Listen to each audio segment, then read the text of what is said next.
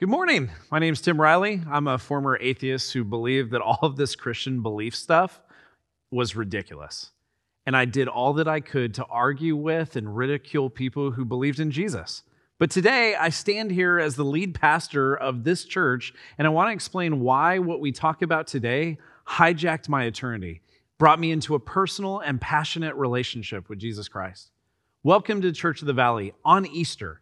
Today, we celebrate the most important event in all of human history, one that has been spoken about ever since it happened, and for some, define their reality. And for others, they may believe it to be a wives' tale that didn't actually happen.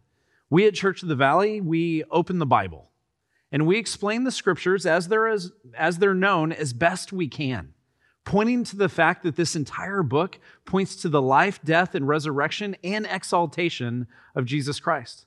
While many read the Bible as two different stories of what seems like almost two different gods, we as Christians believe that this entire book points to our one God in three persons, known as our triune God God the Father, God the Son, and God the Holy Spirit. Today, we're going to attempt to cover an entire chapter of the Bible. 32 verses in under 32 minutes. So let's see if while preaching on the miracle of the resurrection, another miracle can take place. Turn with me to Acts chapter 26, and we're going to begin in verse 1. Here's what it says Then Agrippa said to Paul, You have permission to speak for yourself. So Paul motioned with his hand and began his defense. All right, we need to give a bit of context because Paul is pretty much the one that the book of Acts follows primarily from chapter 9 on. Paul is an apostle. He's known as a sent one, someone who Jesus has shown himself to after Jesus' resurrection. And Jesus chose to proclaim the gospel, the good news of grace, through Paul to all of the area that he is within.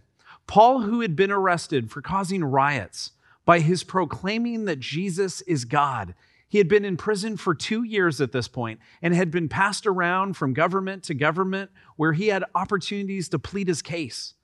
But he did not do this just to be found innocent. He did it as much as he wanted to be able to share the gospel with those who were attempting to try him for the crime of insurrection. Paul was now before a king, King Agrippa. Actually, King Agrippa's King Agrippa II, who had succeeded his father, who had a bit more of an understanding of the Jewish customs and traditions that other government officials had experienced or knew anything about. Paul had been sent to King Agrippa from the governor of the prophet, the province named Festus. So, what we're about to read is Paul providing his defense and testimony of what he knows to be true because of what he has experienced what he has read, and what he understands. So here we go, verse 2. King Agrippa, Paul said, I consider myself fortunate to stand before you today as I make my defense against all the accusations of the Jews, and especially so because you are well acquainted with all the Jewish customs and controversies. Therefore, I beg you to listen to me patiently. Paul had experienced others judging him. Without understanding his background or the customs that he kept when he was a very religious Jew. Verse 4. The Jewish people all know the way I've lived ever since I was a child, from the beginning of my life in my own country and also in Jerusalem. They have known me for a long time and can testify, if they are willing, that I conform to the strictest sect of our religion, living as a Pharisee.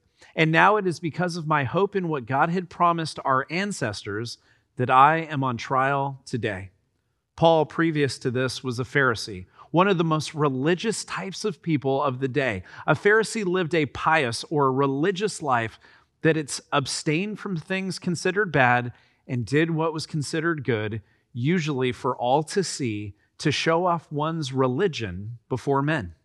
Paul was the best of the best, and his reputation preceded him as the best of the Jewish Pharisees, and yet something changed his ideology, his methodology, and his priorities changed.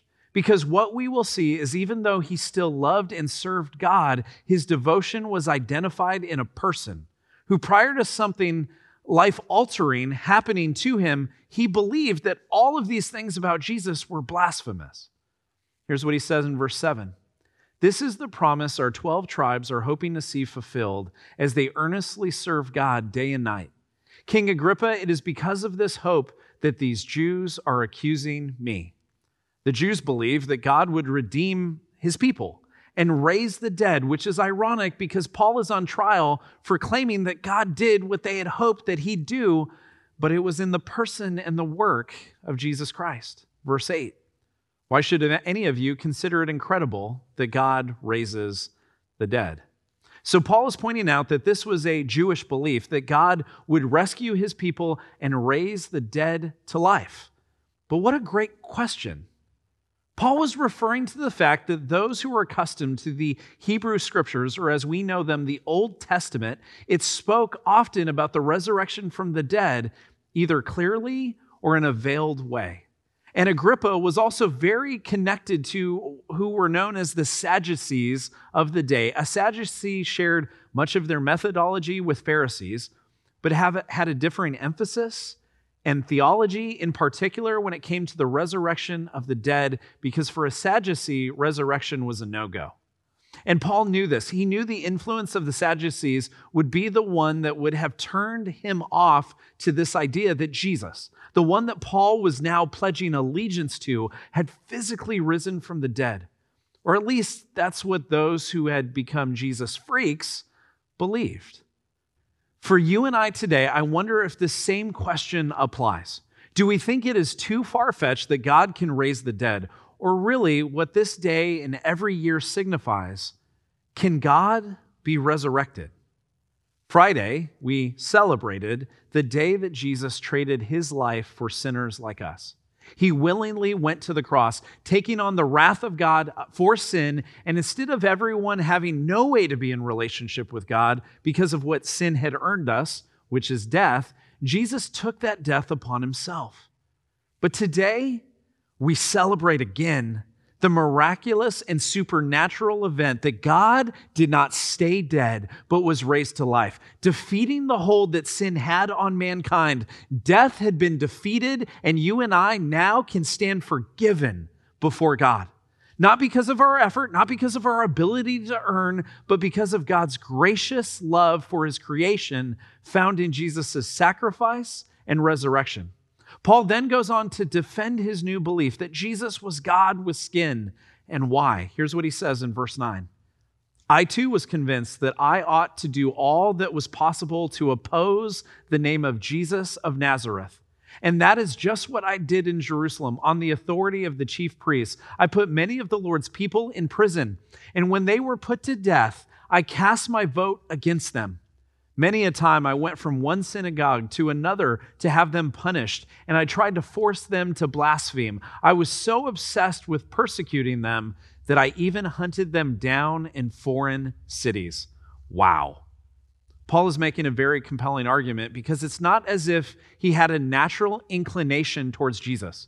He was an enemy of all that Jesus represented, but the irony was that Jesus was the fulfillment of the God that Paul previously believed he was serving by being so religious. The reality is that a witness that has every reason to be against a person, who then speaks in favor of that person, has one of the most compelling arguments for that person.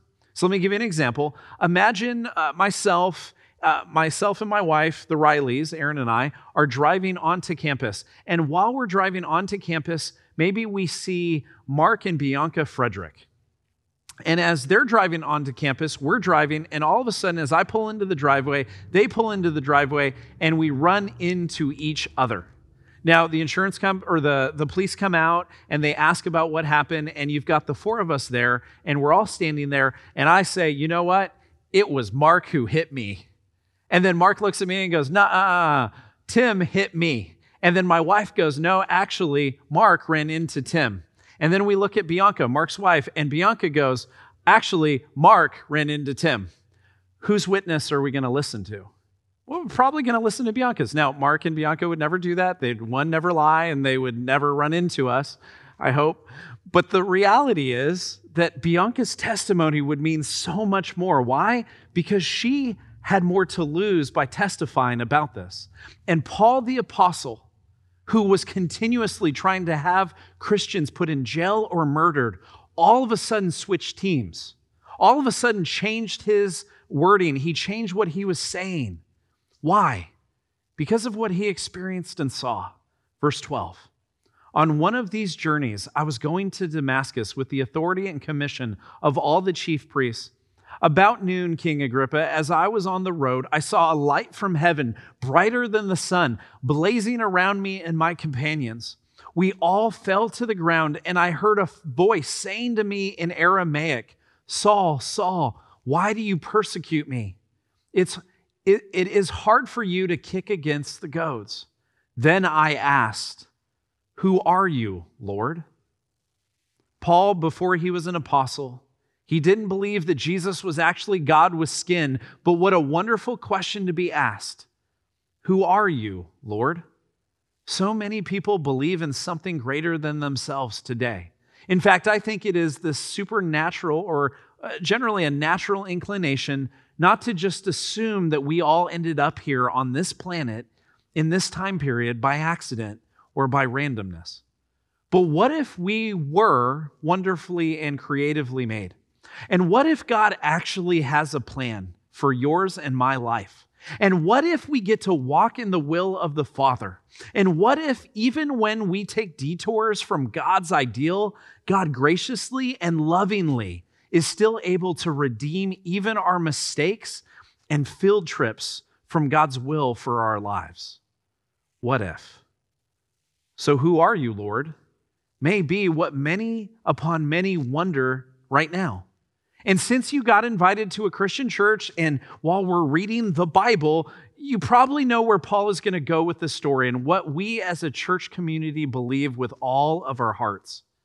Verse 15, the middle of it I am Jesus, whom you are persecuting, the Lord replied. Now get up and stand on your feet. I have appeared to you to appoint you as a servant, as a witness of what you have seen and will see of me. I will rescue you from your own people and from the Gentiles. I'm sending you to them to open their eyes and turn them from darkness to light and from the power of Satan to God, so that they may receive forgiveness of sins and a place among those who are sanctified by faith in me. Jesus not only miraculously comes to Paul in this bright light and vision after his resurrection, but appoints Paul to his service to preach and proclaim the good news that God came to us, died for us, and rose again victorious so that we could have our sins forgiven. Are you kidding me? This is good news. This is the best news, but only if you realize that you're in need of forgiveness.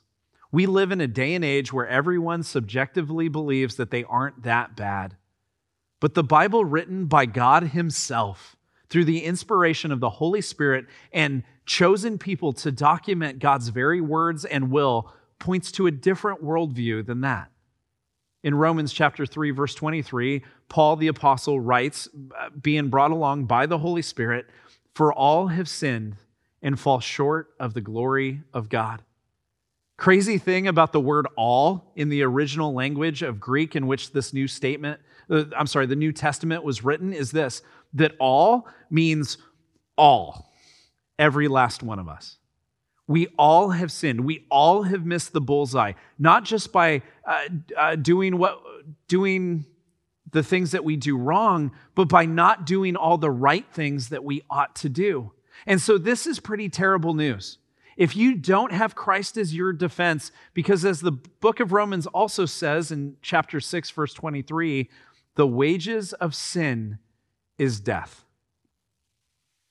This is what our sin affords us. Each one of us will experience death of a loved one, of people we know well, of acquaintances. Death is coming, and it's unfortunately a fact of this natural life, and yet we read the rest of that verse. Here's what it says For the wages of sin is death, but the gift of God is eternal life in Christ Jesus our Lord. You and I, we're offered eternal life. By God, through God, and for God, we can be made righteous. Now, that word righteous, it means to have right standing before God. But the difference in Christianity than any other religion is that our right standing with God is not because we did nothing wrong or we did everything right. It's because Jesus did nothing wrong and did everything right. And he has gifted us his perfect record when we believe in him and submit our lives to him. Turn with me to John chapter 3, verse 16. You probably don't even need to turn there because it's the most well known verse in all of the Bible. For God so loved the world that he gave his one and only Son, that whoever believes in him shall not perish, but have, what's those two words? Have eternal life. The most popular verse in all of the Bible. It points to eternal life. This phrase that gets thrown around a lot at funerals but rarely do we take stock of its importance when our life seems to be without conflict. Eternal life is something that the Son of God, Jesus, defines later on in the book of John. Here's what he says in John chapter 17, verse 3. Now, this is eternal life, that they know you, the only true God, and Jesus Christ, whom you have sent.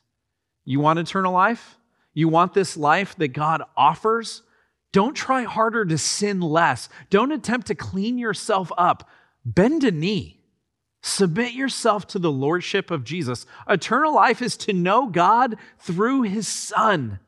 And to know Jesus is to love Jesus because while we were still sinners, Christ died in our place and we love him back, not by being a better person, but being a sanctified and holy person, which doesn't come through our effort, but it comes solely by God's grace.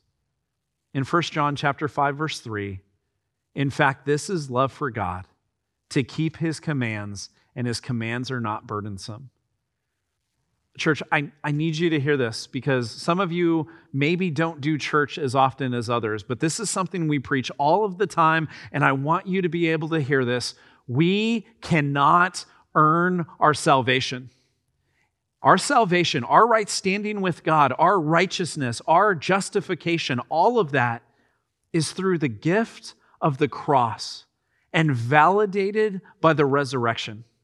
But our response, once we embrace the love of God, is that we can love God back when we fully understand the cost that our sin took to pay off. Jesus' death on the cross paid our debt in full. His resurrection is our receipt. So let's get back to Acts chapter 26, verse 19. Here's what it says So then, King Agrippa, Paul is continuing to say, I was not disobedient to the vision from heaven, first to those in Damascus, and then to those in Jerusalem and all of Judea, and then to the Gentiles. I preached that they should repent and turn to God and demonstrate their repentance by their deeds. Paul did not take this miraculous experience as one to shrug off or to take lightly. Paul testifies that this began his turning around from his turning his back on Christ, who wholeheartedly started to serve him with all that Paul was. First to those in Damascus, who knew him as this religious Pharisee, then to those in Jerusalem and all of Judea. And he began to proclaim and testify to what he had seen and heard. He then was focused on those who were Gentiles, those who were not raised in the Jewish bloodline or faith, but those too who God wanted to rescue and redeem and make them his people using Paul's message of the gospel. Look at this phrase. He says, I preach that they should repent and turn to God and demonstrate their repentance by their deeds. I love this statement because it points out more than just intellectual change of mind or acknowledgement, which many treat repentance as. See, repentance or to repent means to change direction mentally, spiritually, and physically. To repent means to change direction mentally, physically, spiritually, and physically. We have mentally, when we repent, chosen to no longer entertain that sin that held us captive and we gave more attention to than God. Spiritually, we turn from that sin and turn to the gospel of Jesus to find our identity and worth in Him rather than that sin that has become what we want and what we obsess over. And lastly, when we repent, we change direction physically. Our lives demonstrate what we truly believe. And so Paul hopes that people not only would acknowledge that God exists once or twice a year, but that we, as the people of God, who God has drawn to himself through his loving kindness, would repent, change direction mentally, spiritually, and physically, and live as forgiven children of God who have received grace, and in turn can demonstrate that grace to others. Let's see how Paul concludes his defense of the resurrection of Jesus. Verse 21 This is why some Jews seized me in the temple courts and tried to kill me. But God has helped me to this very day, so I stand here and testify to small and great alike. I am saying nothing beyond what the prophets and Moses said would happen that the Messiah would suffer, and as the first to rise from the dead, would bring the message of light to his own people and to the Gentiles. Paul reminds King Agrippa why he was arrested why he was taken into custody, and then testifies to remind all that would hear him that all that he has said is not some new revelation or some new story, but is the completion of what we know as the Old Testament.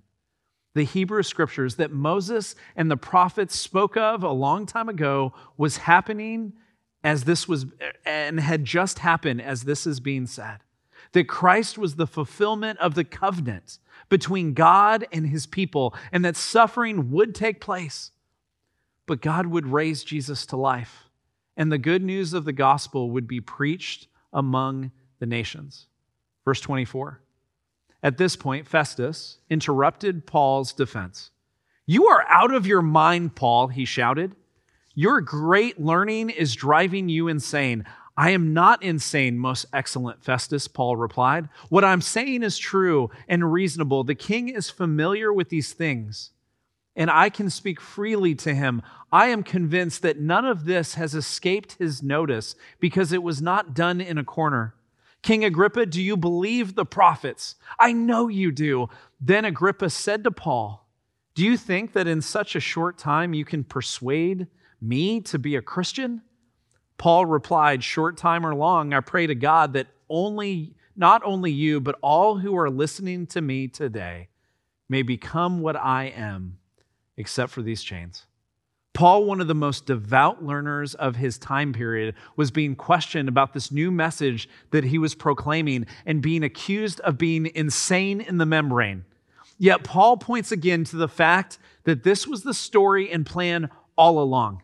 And when Paul met Jesus on the road to Damascus, God opened Paul's eyes and heart to who God really is Jesus Christ, the resurrected Lord of Lords and King of Kings. So, this resurrection that Paul proclaims is the most important message he can offer to anyone. And he is pointing this out to King Agrippa with the hope that not only would he understand and bow a knee to the real King of Kings, but all who would hear Paul's testimony would also do the same. Verse 30 The king rose, and with him the governor and Bernice and those sitting with them. After they had left the room, they began saying to one another, This man is not doing anything that deserves death or imprisonment. Agrippa said to Festus, This man could have been set free if he had not appealed to Caesar.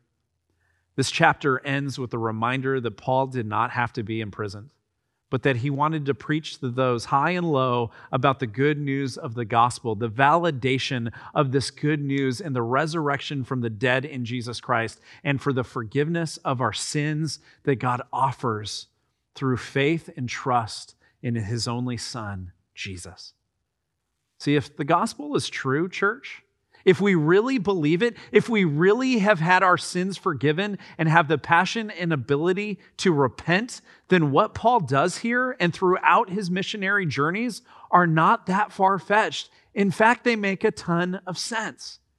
If you and I meet the resurrected Jesus and he speaks to us and he offers forgiveness for our sins and he calls us to his service, why would we not give up our lives and follow him as he offers us eternal life? For the millions upon millions of people who have trusted Jesus Christ. They have not joined a cult or a religion or a club. But to truly understand what it means to be found in Christ is to have inherited eternal life. And when you have, you'll never, ever be the same. If you would bow a knee and receive Christ, you no longer live with the temporal as your priority. There is another life. There is a better life to look forward to. And with these new priorities in this life, we get to be image bearers and witnesses of God's grace. I grew up in a pretty agnostic home. My mom passed away when I was eight years old, and my father didn't really like religion, as he would say it, because when he was a young boy, his mom and dad divorced, and the Catholic church that they were attending at the time kicked him and his mom out of that church. With that in mind, he lived the next 70 years or so absolutely indifferent to religion and the idea of God being personal and living among us. Before he died, my dad and I had many conversations about my faith when I became a Christian at the age of 20. There were times where I thought I may be getting through to him. But what I realized was it didn't matter if my words or my persuasive arguments for the resurrection, and I have plenty, were perfect or on point. But unless God draws him, it doesn't matter how compelling I am or if I say the right words. Here is what I know I believe in Jesus Christ because he claimed he was going to die and rise again, and he actually did it. I believe that the Bible is true because Jesus lived and he died and he rose again. He said he was going to do it, and then he actually did it. How do I know that that's true? Because history paints a picture of those who firsthand saw, touched, and talked with the risen Jesus. And they were so utterly convinced that he was a resurrected Jesus that they were willing to go to death preaching that Jesus was God and that he had died and risen from the dead. See, people will die for what they believe in all the time. That isn't what I'm pointing out here. People will die for what they believe to be true, but no one will die for what they know is not true. And those disciples, those some who actually saw Jesus physically die on the cross and give up his spirit as the Bible teaches, they walked with him. They knew that for a fact he had died and he was put in the grave and his body was lifeless and he could not move and there was no life in him. But then three days later came. And their lives, the disciples, those who saw Jesus alive after he died, their lives demonstrated their belief. They went to death preaching and proclaiming that Jesus is alive. And so we sit or stand here 2,000 years later dealing with a pandemic and a whole lot more that has happened specifically in this past year. And I'd pose the same question that Paul posed when he saw the vision on the road to Damascus Who are you, Lord? Friends and family, you may be here because this is what you do on Easter. You may be here because of the invitation of a friend or family member. But I want to tell you that the answer to that question, Who are you, Lord? is Jesus Christ. He is Lord.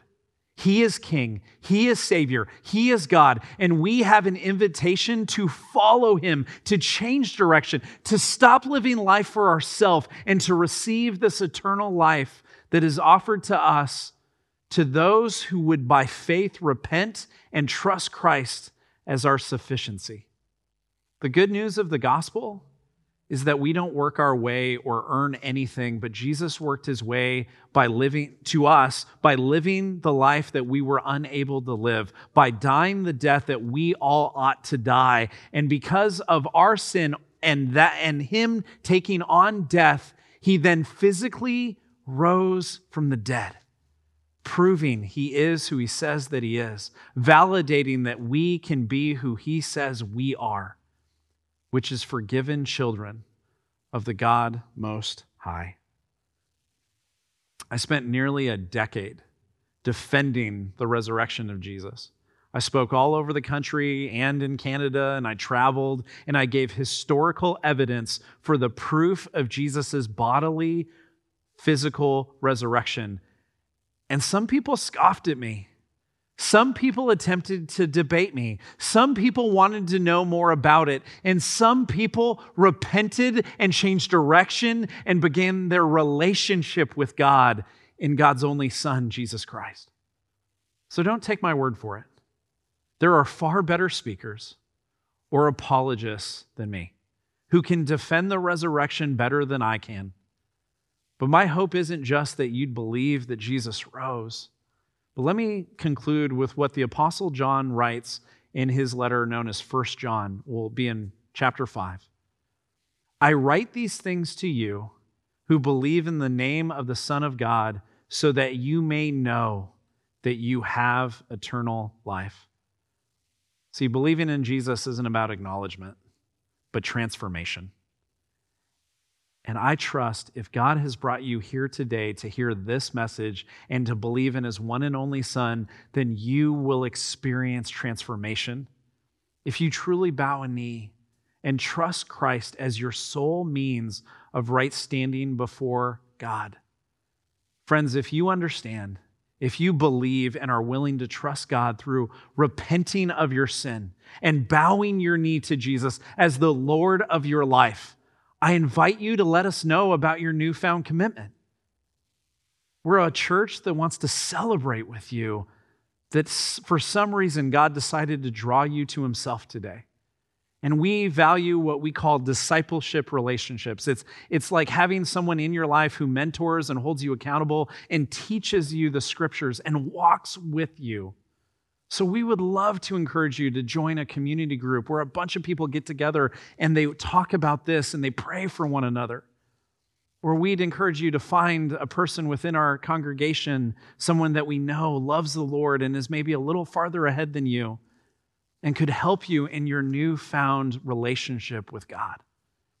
We're a community and family of God who helps one another in living with the gospel as our central priority and filter for this life. So that's what I've got. And I would encourage you, as you have heard these words, that if you are struck by them, I on purpose didn't use a bunch of inflection in my voice. I didn't yell. I didn't, I don't want you to emotionally engage with this. I want you in your mind and your heart to come to the same conclusion that Jesus is who he says that he is that we come here and join on Sundays, but this is just a small version of what we do as a church because we're in each other's lives throughout the week. And with that in mind, we're gonna I'm, we're gonna do a time of offering and prayer. And offering is where people have decided that they want to give a percentage of what they make, which we believe the Lord is the one who blesses us with our incomes, and we give a percentage back. Now, listen, if you're a guest, this isn't for you. God doesn't need a tip. This is for those who consider Church of the Valley their home and they're growing to look more like Jesus and they're being taught who Christ is through the word and they want to give to the work of the ministry. And so I'm going to pray for us and I want to pray for the offering. If people you want to give, you can do that online or you can mail a check to the church. And for those that are in person, they can drop something in the box. But I want to pray for us. And I want to pray for you today if you've made a commitment to Jesus. I want to pray that not only would you not keep that to yourself, and not only that you wouldn't just be excited about believing, but through the faith that God has given you to repent and change direction, that you would understand and celebrate the fact that God is in the transforming business. And so buckle up. God's going to change you and draw you and make you to look more like his son Jesus as you put into practice and obey his word. Let's pray. Father, I thank you for the opportunity to preach your gospel and truth on this day that represents the resurrection of your Son. And I thank you that as we gather today, either online, virtually, or in person, and throughout this world, there are tons and thousands and, maybe millions of churches that are preaching the truth of the gospel that, Lord, you died in our place and you rose from the dead. So I ask today, as we gather, that you would use whatever offering that people decide to give for the glory of your name, that we would continue to preach your gospel, not just on Easter, but every day, every service, every ministry meeting. And that the good news of the gospel that Christ did for us what we could not do for ourselves, that we didn't earn this relationship with you, Lord, but by your grace you drew us to yourself. May that be something that spurs us on to love others because we are just one beggar showing other beggars where the food's at. We love you, Lord, and we pray that you would be exalted and magnified, that Jesus' name would be lifted above all else today and through our lives. We pray this in Jesus' name. Amen.